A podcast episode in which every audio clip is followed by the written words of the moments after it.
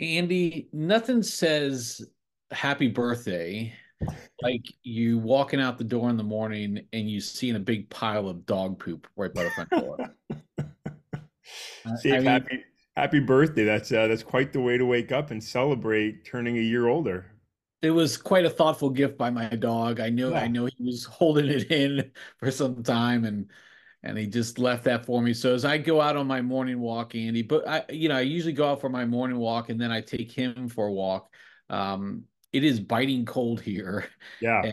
And, but I just noticed that, like, right by the front door was that pile of poop for me. He's very thoughtful. At least he put it by the door.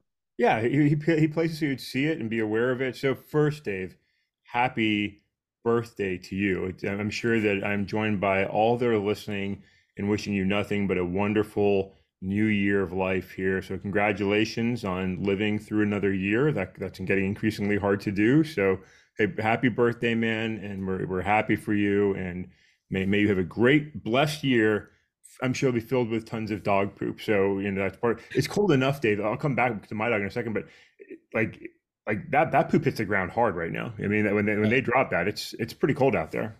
Yeah. It's you walk on the ground and you get that crunchy feeling, and it is biting cold. I had to have my layers on for sure. And I still felt cold. Do you normally walk the dog topless? Is that?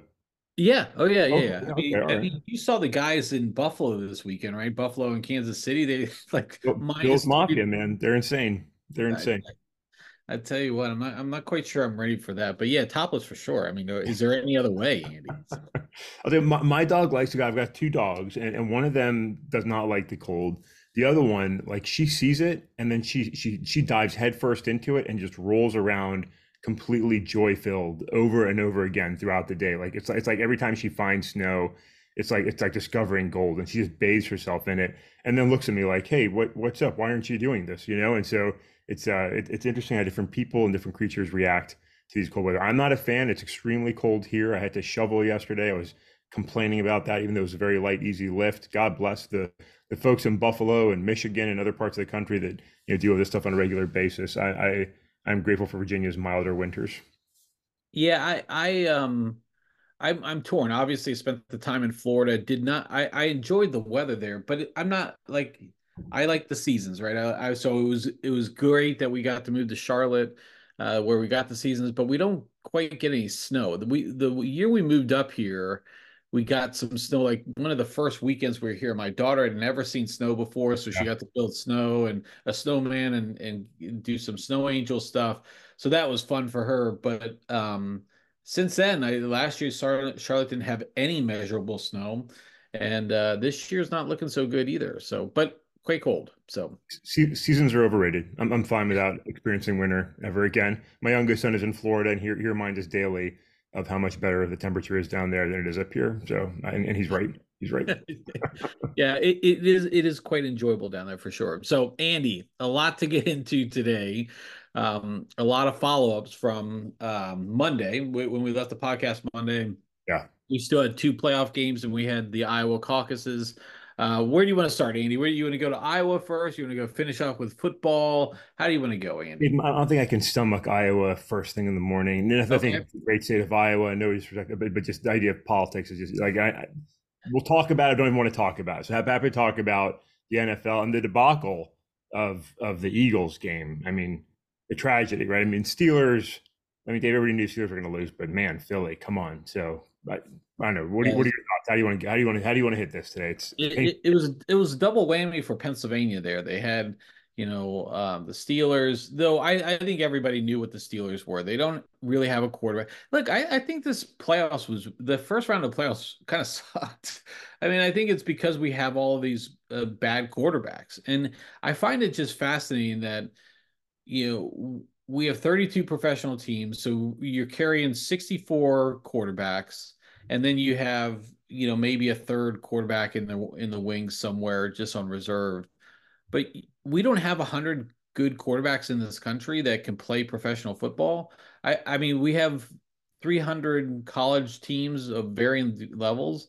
It just is fascinating to me. And, you know, Mason Rudolph playing over your number one draft pick. Kenny Pickett was healthy for all intents and purposes, but they went with Mason Rudolph, who didn't play football last year. And now he was good for games this year, but that was because their quarterback play was so bad, everything else.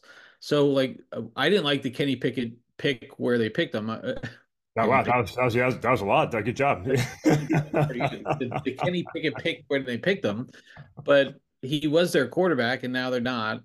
And so that was pretty much to be expected. The Eagles, though, this is this needs to be dissected and studied. They were 10-1, Andy. They were the best team in all of football. Yeah. And now, granted, some of those games were everyone was wondering how they're doing it, but they were still 10-1. You still have to win 10 games. And then it just all fell apart. And, of course, you pointed out Matt Patricia being the defensive coordinator. That's never going to work out in your favor. Right. But, like, they couldn't even move the ball offensively either. So, I mean, challenging for the Eagles, but the NFC East wound up being not very good this year.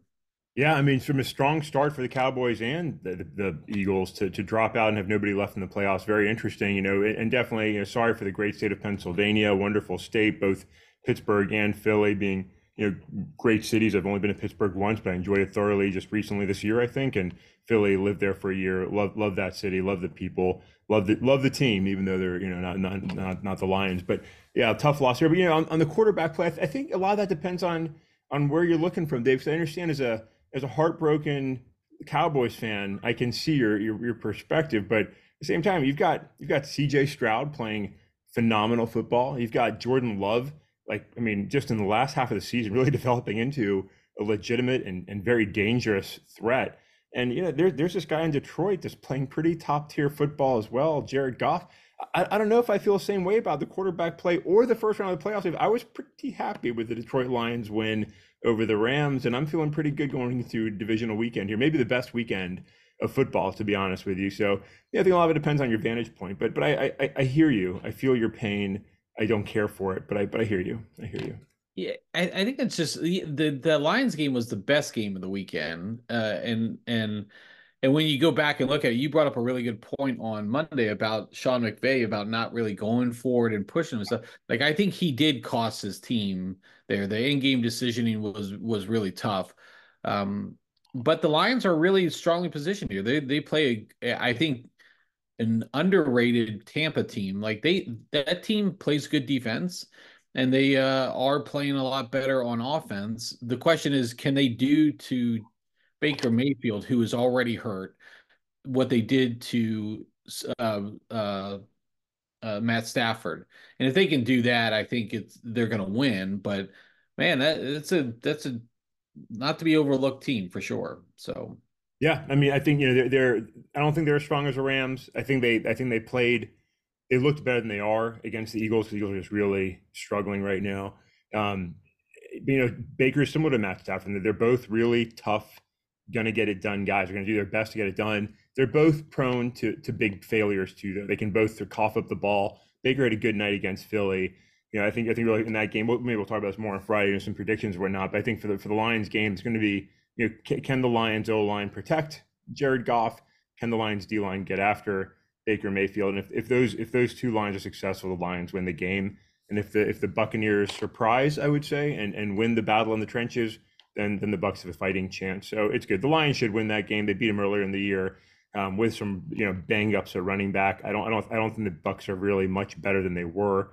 I think the Lions are. So we'll see where it goes. But yeah, it was a good divisional round. You know, the congratulations to the Bills, right, from being almost not in the playoffs, not unlike the Texans, to now being, I think, the third favorite, and, you know, by Vegas odds to win the Super Bowl. They're playing good football at the right time, but, you know, Kansas City is going to come into town and beat them. So it's going to be kind of funny to watch that happen yet again. Yeah, I know. All the Buffalo fans are like, finally, we get Kansas City on our own turf and we can do all this great and wonderful things to them. Bring on Taylor is the chance, you know, and all the signs and such. So it'll be interesting. It's going to be cold there, but again, I don't think that gives Buffalo any more of an advantage over Kansas City than anything else. So that's going to be really interesting. I will be very interested to see how the number one seeds come out and play. You know, that week off And not to mention both of them effectively took a bye on the last week of the regular season. So it's been 2 weeks for some of these players. It's always interesting to see how they come out, and are they going to be as crisp and as sharp, and are they going to be ready to play? Lamar, for all that he's done in the regular season, and he will be the MVP, but he does have that playoff lack of success kind of hanging over him. I do think this is a different Ravens team. They're built differently, but you still have that. And then you go to San Francisco, and they're playing a Green Bay team that is as hot as anybody else. I mean, you say people talk about Buffalo, but Jordan Love, I think he's got like 22 touchdowns and less than 5 interceptions over the last 6 or 7 weeks. He's playing great football, and they're really hot right now. And look, they play without any reservation. Like, what do they have to lose? They're the youngest team in football, and they're going against the prohibited favorites in the Niners. So that maybe that's a trap game for the Niners. I don't know. We'll see. Yeah, it should be exciting. I think the Packers could win that game. I think they have a fighting chance, and I think the Texans could win their game. I think the 1 seeds will pull it out in both cases. But I think we're in for a good weekend of football here, and it's going to be fun to watch. So maybe we'll go back and do some predictions here on Friday, Dave, and see what we're going to call. Yeah, no, I think that sounds like a good idea. Andy, one thing I want to touch on here, and this is kind of maybe it's overreactions to the games and such. Look, Jordan Love's been a really good quarterback, and he's definitely shown the value in the Packers selecting him when they did, and then just like they did with Rodgers, he sat for 3 years and then he came in and did it. But can we not proclaim him like the next Hall of Famer already? like everyone's already saying, what have the Packers done? They had Brett Favre, they had Aaron Rodgers, and now they've got Jordan Love. This is like everybody's willing to put all right, he's already going to have the next 15 years of Pro Bowls and MVPs and so on. Can we just put the brakes on that just for a minute and say this is his rookie year? I mean, next year, we've had a lot of great people who have been rookies, but Dak Prescott had a great rookie year, and 5 years later, I'm wondering, it's been a great rookie year, but it's been ups and downs, but he's not going in the Hall of Fame. Can we just stop with Jordan Love right now? I don't know. Yeah, I think there's a lot of excitement about. I mean, it is phenomenal to see them, have this young man who, you're saying rookie year in the sense he's playing for the first year, but he's been there, right? And so, Green Bay has seemingly done a really good job of finding this young talent, nurturing these guys on the bench for a little bit, and to see him come in and play, it's just sort of, even as a Lions fan, I'm like, wow, this guy's playing great football, and to see them do it again, right? To go from Favre to Rodgers, potentially to another, dominating quarterback. You're right. It's still early on. Who knows where his career is going to go? But it's exciting for Packers fans and the NFL to see another talent there in Green Bay. And I think part of it, too, is, like Aaron Rodgers is a tool. Brett Favre turned out to not be such a great guy. I think, Jordan Love's actually really likable, too. So I think people are just excited about him. And, again, seeing this very young team, even Matt LaFleur, who I gave a lot of crap to Matt LaFleur because he's just riding Aaron Rodgers. But I think he's really proven that he's also a young, successful coach, and I got to give him credit. He's doing a really good job with a really young team, and maybe he just needs to sort of get Aaron Rodgers away from Green Bay to really show who he is, and he's doing a really heck of a job. So, look, the NFC North, the old NFC Central has 3 teams in the NFC divisional round. By the way, like the Bucs used to be part of the Central back in the day, pretty cool, right? But the NFC North is shaping up to be a very strong division next year with the Lions, the Packers. I think the Bears are positioning themselves well, and the Vikings are still a threat. If they re-sign Kirk Cousins, they could be a challenge next year too. So it's fun to see that kind of talent. So I hear you on Jordan Love, but it's exciting to see a young player do well, just like CJ Stroud, right? He's still got a long time to go, but right now playing some pretty excellent football. It's fun to see young talent like that. So I'm wondering, Andy, and this might be a weird transition as we go from sports to other topics, but is this the state of punditry that we have in this country, where it's not about like news so much anymore? It's about opinions and what types of clicks we can get and hit rates we are going to get on our platforms, and try to cause a commotion and take these proverbial hot takes and such. We have that. And then we have the news in Philadelphia about Nick Sirianni, and how this is a guy who last year was in the Super Bowl. Yeah. Everyone was singing his praises, telling what a great coach he was. This year, they're 10-1. Everything's great.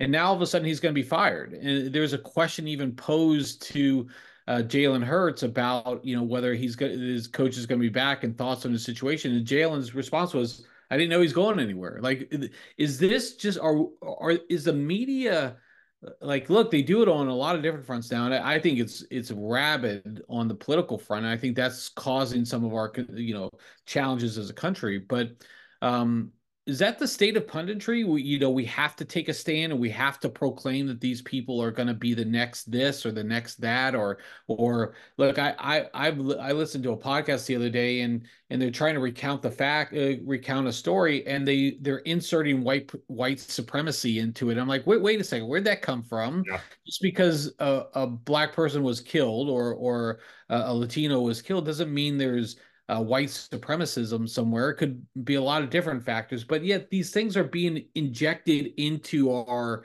narratives. And for listeners, it causes us to take either or. You talked about this several months ago. I don't know. Is that where we're at? Yeah, I mean, there is some clickbait sensationalism, and I think in all topics, sports and otherwise. In Philly, I mean, I think it's fair frustration after the collapse. But one, to Sirianni, I think people have to be, you know, losing both coordinators is really tough, right? And that even if you're a great head coach, like I'm scared for the Lions next year, who might be out both of their coordinators. That's tough to, you know, it's tough to maintain that ship's, you know, trajectory if you lose both those guys. It's really tough to do. So I think you would give Sirianni a year and let him sort of rebound, right? Get Matt Patricia out of the stadium and see what he can do. But at the same time, you know, again, I was talking with my youngest, who's an Eagles fan, and he raised the point that, hey, if the Eagles could get rid of Sirianni, and if they could hire Ben Johnson from the Lions, who will be head coaching somewhere next year, like, do you take that chance, right? Because Ben Johnson is proven himself to be a dynamic offensive mind. He's probably going to be a good head coach. He's positioned himself well to do that and to take that next step. You know, do you pass on that opportunity, or do you say, hey, we've got a great team, a lot of talent. Let's get this guy over here and let's quickly rebound. It's a big decision. You know, Philly's got to think through those things. I think it's a fair question to ask, because they really did have a devastating collapse. But, you know, if you're asking me, I think Sirianni deserves another year of opportunity. The guy was in the Super Bowl, almost won it last year. I don't think you fire a guy the next season. They still almost won the division. They still got, you know, 10 wins, 11 wins, whatever it ended up being. They still got into the playoffs. Ugly, but they did it, you know. But there is a lot of sensational. There's a lot of clickbait excitement, especially around politics. And Dave, maybe it's time for us to talk a little bit about that, even though we don't really want to get into it. Maybe we should talk about the little sensational stories coming out of the great state of Iowa. Oh yeah, let's definitely transition to that, Andy. So as we left Monday, the caucuses were going to occur, and as expected, you know, Donald Trump ran away with things. I think to a larger degree than most people were predicting. A lot of people were wondering if he'd get to 50%. He exceeded that. He lapped the field. It was as it was. Trump dominated. Nikki Haley came in third. She was about a point behind Ron DeSantis. I think, again, as expected, a lot of things came up. VR dropping out of the race. Yeah. And then now we're getting all the stories that Trump is, you know, everyone's asking VR to be the VP and all this other stuff. And Trump is saying, we're going to work together for a long time and all that stuff. Andy, can I proclaim that the Grand Ole Party is, can we play taps for the Grand Ole Party? I think that party is dead. I think it is the party of Trump. I was optimistic that Nikki Haley was going to make some run. She still may. I mean, it still may very well be there. Maybe that was more of my bias coming through, wanting to not be a Trump in office again. Even Biden, I don't want either one of them in office again. But can we proclaim them dead, or is there some sort of what's your takeaways from Monday? Yeah, well, I mean, there's a lot of takeaways, I think, from Monday. I mean, one, I don't think the results in Iowa were that surprising, right? And then two, I think there they're tough to read because of the extreme weather that occurred. That did change, voter turnout. And look, hey, say what you want about Mr. Trump's supporters, they're passionate and they came out to support their man. I don't know that necessarily Ron DeSantis or Nikki Haley had that same level of enthusiasm with their supporters. I mean, if I was in Iowa, I don't know that I would have gone out and made that trick, to caucus. So, could that have been a couple points here or there? Could have been. But overall, the results weren't shocking, right? Nikki Haley was a close third. She was, Ron DeSantis was ahead of her most of the time there, I think all the time there. So it's, maybe not shocking. As far as the GOP goes, today the GOP is the party of Trump, right? And there's some like Nikki Haley fighting for the soul of that party and making, I think, a fair argument. I'm seeing stories now where she's really chasing the independent vote in New Hampshire. I've gotten two, I think, mailers now about for Nikki Haley here in Virginia. Saw the first Nikki Haley ad during the Eagles game, where really she's making the argument that only she can be Joe Biden, right? That Donald Trump is going to lose to Joe Biden. Only Nikki Haley can be Joe Biden. I think that's true. I think Joe Biden will beat Donald Trump in a one-on-one matchup. It's not going to be a one-on-one matchup, very possibly. But I think, her argument is I can win, Donald Trump can't. So two main thoughts there. One, I'm really curious who is the undecided voter that's voting Republican right now, right? Like who is sitting there in the GOP as a primary voter and saying, I don't know, Trump or Haley. Trump, like, I don't know who that is, because I feel like they're such completely different candidates. Most people know if they're with one or the other. So I think polling should be interesting and probably pretty accurate, because I think people are pretty firm either being for the former president or not. And I really struggle to think there's somebody that's torn between one of those two candidates, but maybe there are. The undecided voter is always interesting to see. And I'm typically undecided going into the general election, but I think in the primary right now, I was really curious about that. And then as far as the GOP, it is the party of Trump right now. I mean, he's owned that party for the last 8-9 years. The thing about it, I think they should stop calling themselves Republicans, right? They're not. It's not really a party supporting the public. You can see Trump supporters openly calling for a dictator, like it'd be a good thing, right? Openly calling for the strong man. There is an alignment of interest. If you look at Trump voters, if you look at some of the newer Republican voters, there is an alignment of interest that are interesting in that they're not typical Republican voters, right? Including some of our Muslim Americans, including some of our Latin American Americans, Hispanic Americans, that are sort of lining up, and some of them in support of Trump. Right? Not all, but some. And it's interesting because I think there's a support for a stronger centralized leader than there has been in the past. And I would argue that the party of Trump is really an authoritarian party. So call it what it is, right? Call it what it is. We support a centralized, strong man in government. We support heavy-handed government measures. It's not the old Republican Party. It's very distant from the old Republican Party. It's not the party of Reagan or even the party of George H.W. Bush or even George fuck that guy Bush, right? It's none of those guys. It's a different party. Like, they should identify who they are, what they are, what they're all about, because there are interests in this country, people in this country who agree or don't agree with them, support the approach he's taking. And it's interesting because it's causing some political realignment. I think it's interesting. It's not the old GOP. That party does seem to be dead. I think they're fighting for the soul of that party right now. And I think Nikki Haley is fighting for the traditional Republican vote. I just don't know if it's there. I don't know if the traditional Republican is there in enough numbers to give her the win. She's still trailing in New Hampshire. Right now, today, Trump is riding high out of Iowa. It'll be interesting to see, Dave. Yeah, I find it comical. And you hit on a lot of good points is, the Matt Gaetzes and all those crew like to call people rhinos, Republican in name only. I think these guys are rhinos. In fact, I think the reverse actually applies, because they call themselves Republicans, but they're not. They don't preach to any of the Republican principles, conservative principles, financial conservatism, any of those areas that so much were part of that party. And it is. I mean, you really look at it, and I think the Lincoln Project, and say what you want about the Lincoln Project, they're anti-Trump, hardcore anti-Trump. They're made up a lot of anti-Trump individuals. They put out a interesting ad just recently. It's circulating around about dictatorships and talking about how had God created the earth, and on the eighth day, the people said this, and God created a dictator, and so. and it showed various, obviously, dictators around the world and in history, and then they moved it all to Trump. I think you're absolutely right, and I find it fascinating because I don't think that the people fully understand, you know, what he's capable of doing. Because I think, again, if you're really undecided at this point on the Republican side, go back and look. You have 4 years. You have 4 years to look at what Trump did or didn't do.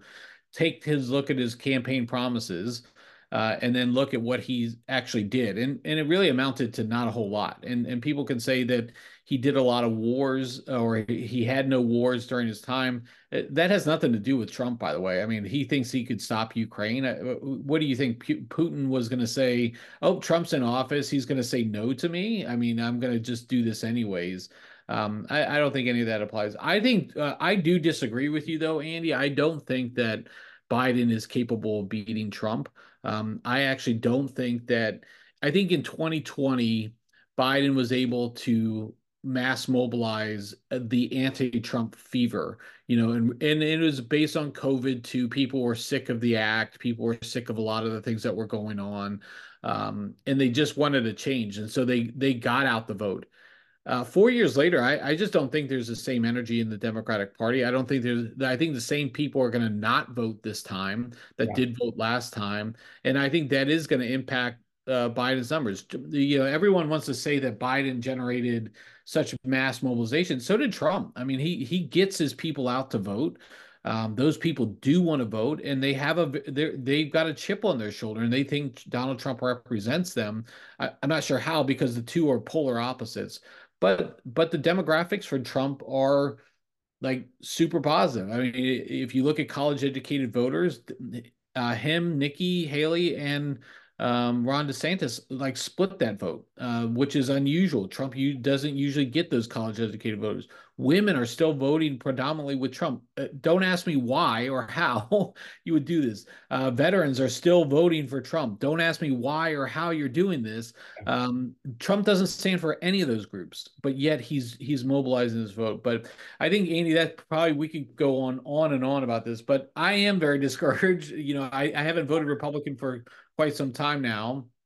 I don't think I can envision doing that moving forward either. I don't love the Democratic options. I wish there was a viable third party. We've been saying that, though. So well, there's, I mean, you know, that's the reality, and I think that's going to be the question going into, you know, this election is, you know, will those third party options get on the ballot and have a fighting chance? I think Americans will be more interested in voting for that option than they have before, right? So between, we've talked about RFK Jr., we've talked about the No Labels movement, we've talked about the Green Party. If they're able to get on the ballot in office states, the Libertarian Party.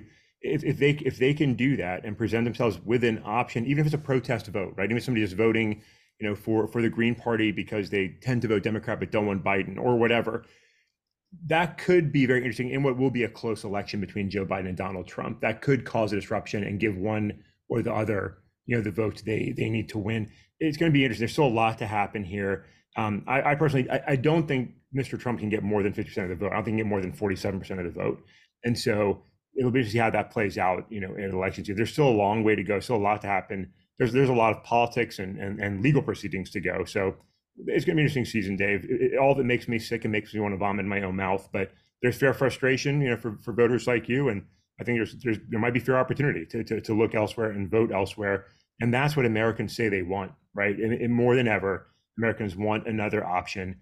And almost nobody actually wants, you know, a Trump-Biden rematch, right? It's just nobody wants that. So we'll see, Dave. There's a lot we could talk about here. I know we've got to wrap things up, and I'm sure we'll talk about this plenty more in the days, weeks, and months ahead. And I'm not excited about that at all. All right, Andy, let's resolve on Friday. We're going to talk a little sports because we want to make predictions, but let's talk other topics. Let's try to take a break from here. We'll talk New Hampshire next week because that primary is next week, but we'll take a break from politics on Friday. We'll bring some new material here. I think we'll get to that point. I like it. But Andy, that sounds like a good recap for the week or for the day. I'm gonna go downstairs and make sure I don't have another birthday present for me to pack. But anything else, Andy? Dave, happy birthday to you. Thanks for anybody that's listening this morning, and I look forward to continuing the conversation. Happy birthday. All right, Andy, we'll catch up with you next time.